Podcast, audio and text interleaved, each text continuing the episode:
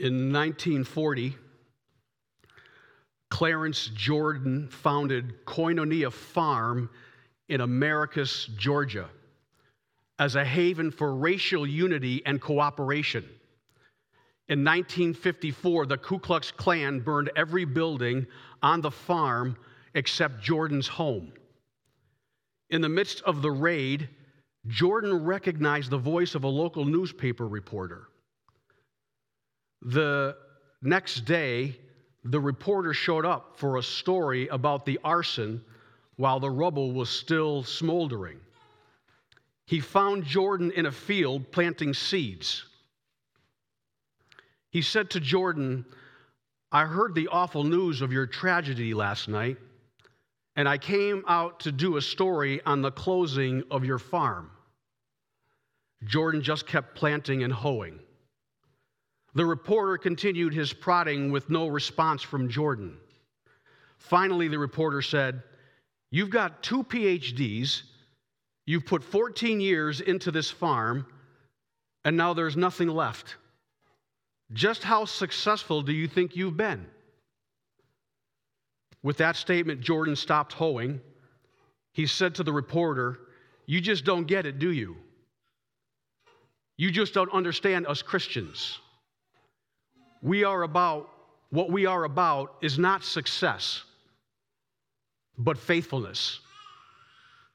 What we are about is not success, but faithfulness. That was the lesson that that man was telling the reporter. It was a lesson that Moses would need to learn that Christians ought to be about faithfulness, not about success.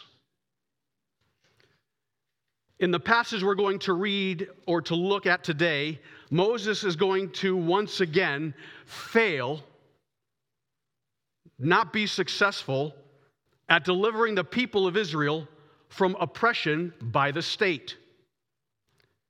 But the question is why? Why does Moses fail in his mission to deliver God's people from oppression by the state? It's the same reasons we would fail. That leads us to a question Why would God's people fail in their initial attempt to deliver God's people from their oppression by the state if they are properly equipped with God's authority and power, if they are bold in speaking God's truth to power, and they are obedient? If you remember last week, in order to be successful to deliver people from oppression of any kind, but particular oppression that is reinforced by the state, one had to have the authority and power of God. They had to be bold in speaking truth to power, and they had to be obedient. And Moses was all three now. And yet he still fails in God's mission to deliver the people of Israel out of Egypt. Why is that? And Moses' failure is going to be the same reason why people today, the church, may fail in their initial attempt to deliver God's people in the midst of oppression by the state. Why would God's people fail in their mission? God's people who are equipped, bold, and obedient may fail in their initial attempt to deliver God's people from their oppression because those in positions of power may have had no personal experience with the living God. Verses 1 to 3. Afterward, Moses and Aaron went in and told Pharaoh, Thus says the Lord God of Israel, let my people go, that they may hold a feast to me in the wilderness. And Pharaoh said, who is the Lord that I should obey his voice to let Israel go? I do not know the Lord, nor will I let Israel go. No experience. So they said, The God of the Hebrews has met with us. Please let us go three days' journey into the desert and sacrifice to the Lord our God, lest he fall upon us with pestilence and with sword. Now, why does Moses say in that last phrase, lest he fall upon us with pestilence or with sword? Why does, why does Moses say that to Pharaoh? Why does he do that? Well, he apparently believes that God is going to judge him if they don't obey his command. Moses believes that if we don't do what God told us to do, to go three days' journey and to worship him, God is going to judge us. Why would Moses think that? Why would Moses think that God would fall upon the people of Israel with pestilence and with sword? You know why? Because if you remember last week, when God told Moses to go to Pharaoh and tell him to let my people go, what happened to Moses on the way? He was seized by the Lord because he didn't circumcise his son. He was disobedient. And so Moses knew right off the bat that God was someone who was serious about obedience, and he knew that because of his personal experience that he had with God on the way to Egypt to tell Pharaoh, Let my people go. He also had an experience, the God of the Hebrews has met with us. This was a personal experience that Moses had on Mount Sinai when God came down from heaven in, in the burning bush. It was a personal experience that Moses had. So, here in his second response to Pharaoh, he's basing his answers on personal experience with the living God. And the author is showing this verse with verse 2 Who is the Lord that I should obey his voice? I do not know the Lord. He's showing that Moses is basing his knowledge of God based on personal experience, which Pharaoh had none. Which is the reason why Moses was unsuccessful in delivering the people of Israel out of Egypt was because the person in power had no personal experience with the living God. So if someone doesn't have a personal experience with the living God, why should I do what you as a representative of God say I should do in letting the people go? Did you ever have a conversation with people who don't have a personal experience with God and you try to talk to them about the Lord and it goes right over their head? There's a person that uh, on, um, he's on HBO on a Friday night. I'm not going to mention his name, but he is a person who is antagonistic to religion in general and Christianity in particular, and will just mocks Christianity. How can anybody believe the Bible? Anybody who believes a story that if a man was swallowed by a fish and was regurgitated on shore ha- should, should have to have their head checked, because no person in their, in their right mind would believe such fairy tales. Anybody who believes that someone who died and was buried and rose again from the grave, are you serious? You know who, you know who says things like that? People who do, don't, and never did have an experience with the living God. They won't do that. Pharaoh has no experience with the living God. And when you speak to people in power and they've really, really, uh, they have reached some level of success, they're not going to listen to anyone that God sends their way. And it will keep them from relinquishing the power over the people, and they won't stop oppressing them. So, one of the reasons why Moses failed in delivering the people of Israel out of Egypt was because those in positions of power had no experience with the living God. Number two, God's people who are equipped, bold, and obedient may fail in their initial attempt to deliver God's people from their oppression because those in positions of power may not accept the truthfulness of God's revealed word given to them by his representatives. Verses 4 to 9. Then the king of Egypt said to them, Moses and Aaron, Why do you take the people from their work? Get back to your labor. And Pharaoh said, Look, the people of the land are many now, and you make them rest from their labor. So the same day, Pharaoh commanded the taskmasters, they were Egyptian, of the people, and their officers, those were Israelite uh, individuals that were used to organize the Israelite workers. So the taskmasters of the people and their officers saying, You shall no longer give the people straw to make brick as before. Let them go and gather straw for themselves. Now, the reason why they're using straw to make brick, it's like uh, iron bars in concrete. You put iron bars in concrete to make sure that it strengthens the concrete, keeps them from cracking and splitting. Straw functioned in the same way with brick in that time period. And you shall say, you shall lay on them the quota of bricks which they made before. You shall not reduce it, for they are idle. Therefore they cry out, saying, Let us go and sacrifice to our God. Let more work be laid on the men, that they may labor in it, and let them not regard false words.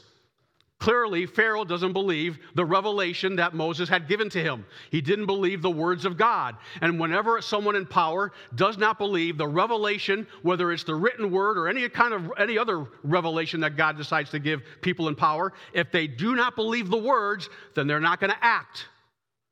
One of the reasons why Moses failed in delivering the people of Israel out of Egypt was because those in positions of power refused to believe the revelation given to them by the representatives. It's a factor. Thirdly, God's people who are equipped, bold, and obedient may fail in their initial attempt to deliver God's people from their oppression because those in positions of power often have no concern, no care, or compassion for the welfare of those being oppressed. Verses 10 to 14. And the taskmasters of the people and their officers went out and spoke to the people, saying, Thus says Pharaoh. Interesting. Usually in the Old Testament, when the prophets spoke, they would say, Thus saith the Lord. He says, Thus says Pharaoh. What you're about to see is a new policy that is being implemented on the people, a new law that's going to restrict their freedom. Thus says Pharaoh, I will not give you straw. Go get yourself straw where you can find it, yet none of your work will be reduced. So the people were scattered abroad throughout all the land of Egypt to gather stubble. And the taskmasters forced them to hurry, saying, Fulfill your work, your daily quota as when there was straw. Also, the officers of the children of Israel, whom Pharaoh's taskmasters had set over them, were beaten and were asked, Why have you not fulfilled your task in making brick both yesterday and today as before? That's the question they ask him. They're beating the Israelites, and then they say, Why are you not making the same quota as you did before? Does that sound like a question who was truly concerned about the well being of those who were being oppressed? No, it was not. They didn't care about the people. All they care about was their quota, their own agenda. And those in positions of power will do that. If they are seeking a will that is contrary to the will of God, as is here, that's what happens. Moses is going to fail in delivering the people of Israel out of Egypt because those in positions of power didn't have any concern or care or, or compassion for the people who were being oppressed. We have leaders who don't care about the people. Why should they listen to any kind of instruction from God, whom they have no experience with and don't believe the revelation? Fourthly, God's people who are equipped, bold, and obedient may fail in their initial attempt to deliver God's people from their oppression because God's leaders, God's people, often place their focus on the hopelessness of their current situation. Verses 15 to 19. Then the officers of the children of Israel came and cried out to Pharaoh, saying, Why are you dealing thus with your servants? There is no straw given to your servants. And they say to us, Make brick. And indeed, your servants are beaten, but the fault is in your own people. But he said, You are idle, idle. Therefore, you say, Let us go and sacrifice to the Lord. Therefore, go now and work, for no straw shall be given you, yet you shall deliver the quota of bricks. And the officers of the children of Israel saw that they were in trouble after it was said, You shall not reduce any bricks from your quota. It is interesting that the children of Israel are focused on their suffering they're focusing on their pain, on their situation.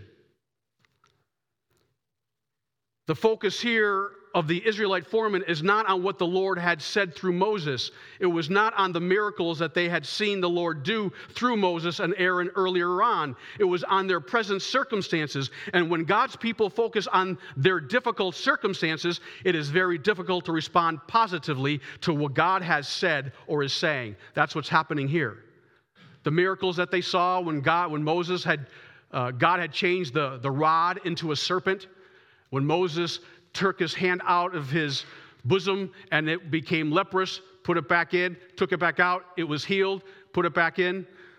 There was a sign of God's power, God was with them. But now they're suffering. And because they're suffering, their focus is not on what God had promised them, it's on their hurt. And they don't respond to what God is saying through Moses. One of the reasons why Moses failed in delivering God's people from their oppression by the state was because they were focused on their suffering. Fifthly, God's people who are equipped, bold, and obedient may fail in their initial attempt to deliver God's people from their oppression because God's people often blame God and his leaders for the hopeless situation in which they find themselves in. Verses 20 to 23.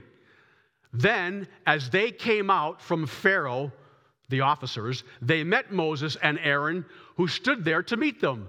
And they said to them, Let the Lord look on you, Moses and Aaron, and judge because you have made us abhorrent, literally stench, in the sight of Pharaoh and in the sight of his servants, to put a sword in their hand to kill us. It's your fault why we're in this situation. Last week I said when God's people and God's leaders are bold the, and they make a stand against oppression, particularly by the state, it's not only going to affect the leader, it affects the others as well. When Moses goes before Pharaoh and says, Let my people go, what was the result?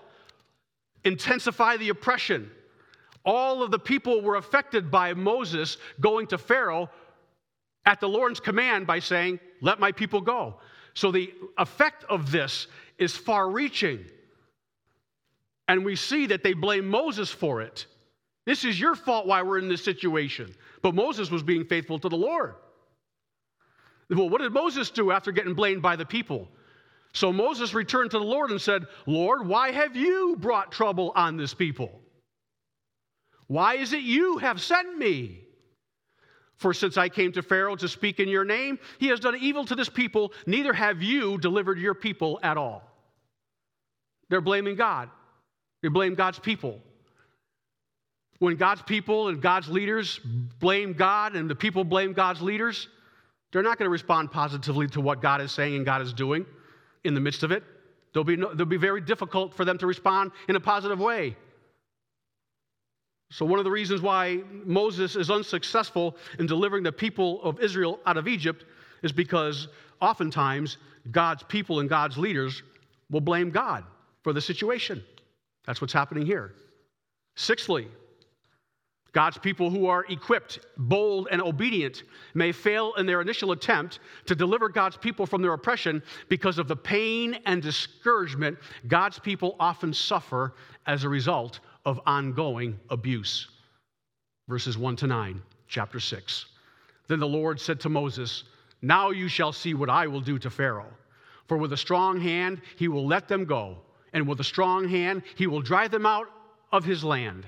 And God spoke to Moses and said to him, I am the Lord.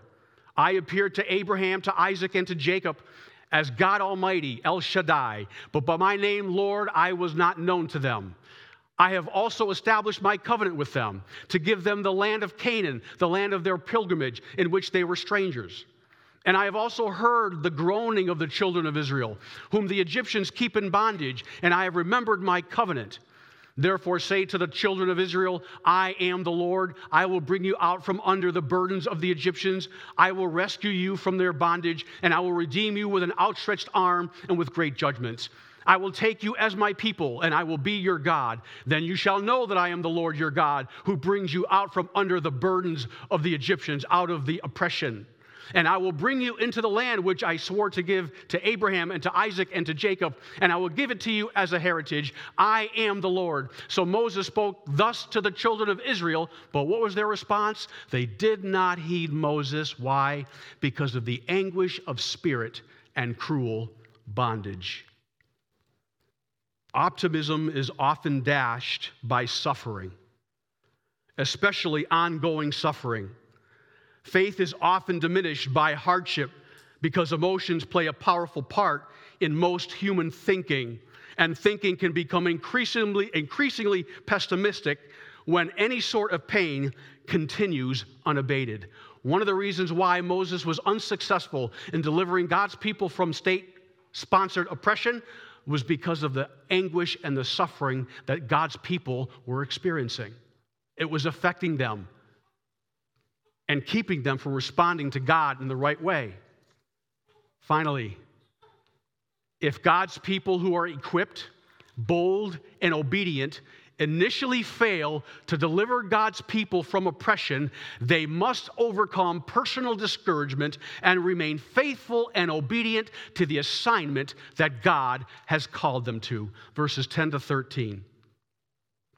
And the Lord spoke to Moses, saying, Go in, tell Pharaoh, king of Egypt, to let the children of Israel go out of his land. And Moses spoke before the Lord, saying, The children of Israel have not heeded me. How then do you expect Pharaoh to heed me? For I am of uncircumcised lips. What's he doing? What's he doing? Lord, why did you choose me? He looks inward and starts blaming himself and his lack of ability and his lack of giftedness for the reason why he's not successful. But that's not why he's not successful. It wasn't his fault, it had nothing to do with him. It was Pharaoh, the one who was in power. It were the people of God responding to the, to the adverse circumstances that were affecting his effectiveness to be successful in ministry. Moses had to learn that it wasn't his fault here, it was other factors that are at play. He was thinking of himself as someone who was not successful in what God had called him to do. But what did God say in response? Verse 12.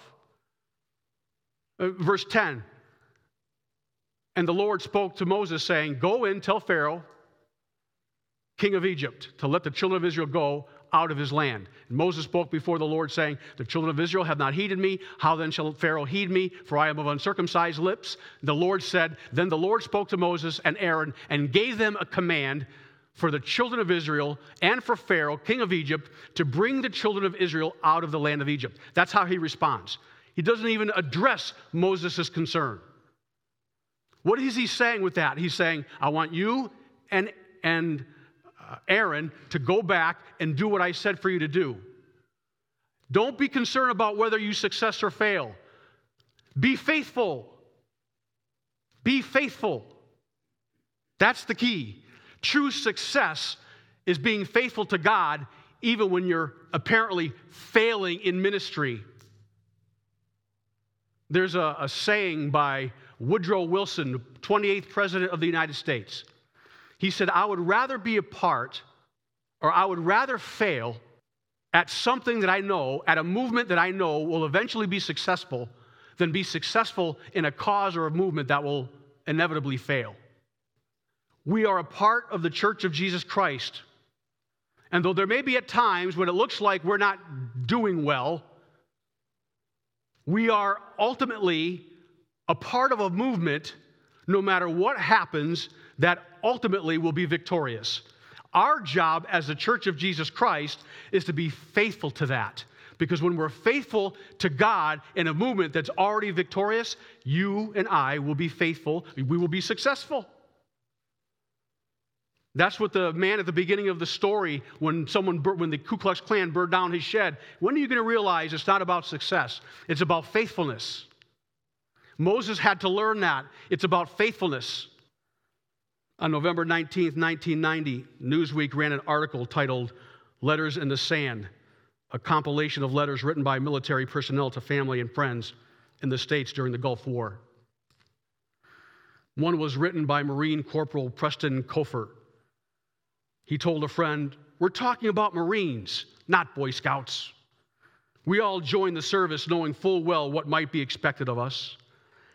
He signed off with the motto Semper Fi, which is Latin for always faithful. Always faithful. No matter what. No matter what. No matter what you may be going through. You may be going through a season in your life where things aren't going the way you planned, the way you hoped. You may not be successful in the world's definition of what is success is. But our job is to be faithful in the midst of whatever you're going through. We need to be faithful as a church going forward, no matter what comes our way and no matter what the church faces. We are called to be faithful. And if we are faithful, we know we will be successful because the movement of which we are part of has already won. Jesus has conquered all, and he's coming back again to make all things new. Let us pray together. Father, we thank you for your word this morning. Lord, we do know that we're living in difficult days and difficult times. Uh, it was difficult for Moses, for sure, and the calling and the responsibility that you have placed on him. And though, Lord, we may not be called to deliver your people from a nation, but we do have a calling to be faithful to the call that you have given to us, no matter what that might be. And we pray, Lord, that you would help us to be faithful to that call, even in the difficult times in which we live. And when things don't look well, things aren't going well, when we look at our society and, and, and we see like we're losing, help us to understand and know that we are a part of a movement, of a cause that is far greater than ourselves, that is far greater than the fallen world in which we live. Help us to be faithful to you, to use the gifts and the talents that you have given to us to bring glory and honor to your name, to minister to the hearts and the sorrows and the pains of those who are being oppressed, to give them hope. And when we see that we're not successful in the way that we would like, when we do such things, when we are faithful to you, help us to know, Lord, that we need to be like Moses and to be faithful to your call, knowing that you have already won and that we are truly successful when, when we remain faithful to you. Lord, hear our prayer this morning. Give us strength to be faithful to you, both today, every day, for the rest of our lives. We ask this, Lord, in Jesus' holy name. Amen.